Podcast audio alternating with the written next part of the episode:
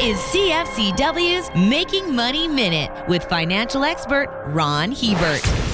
Most investors think they're a cut above average. This delusion is especially true when it involves money. Investors who have the highest opinion of their investment skills actually achieve some of the worst results. Researchers in Germany asked a group of investors how they thought they performed before checking their brokerage statements. On average, the whole group of investors overestimated their returns by 11.6% per year, and those who thought they had the highest returns, in fact, had some of the lowest. Never confuse cockiness with skill. The mistake is always expensive. For more information, listen to our Making Money show hosted by Ron Hebert and Gord Whitehead at letsmakemoney.ca or cfcw.com.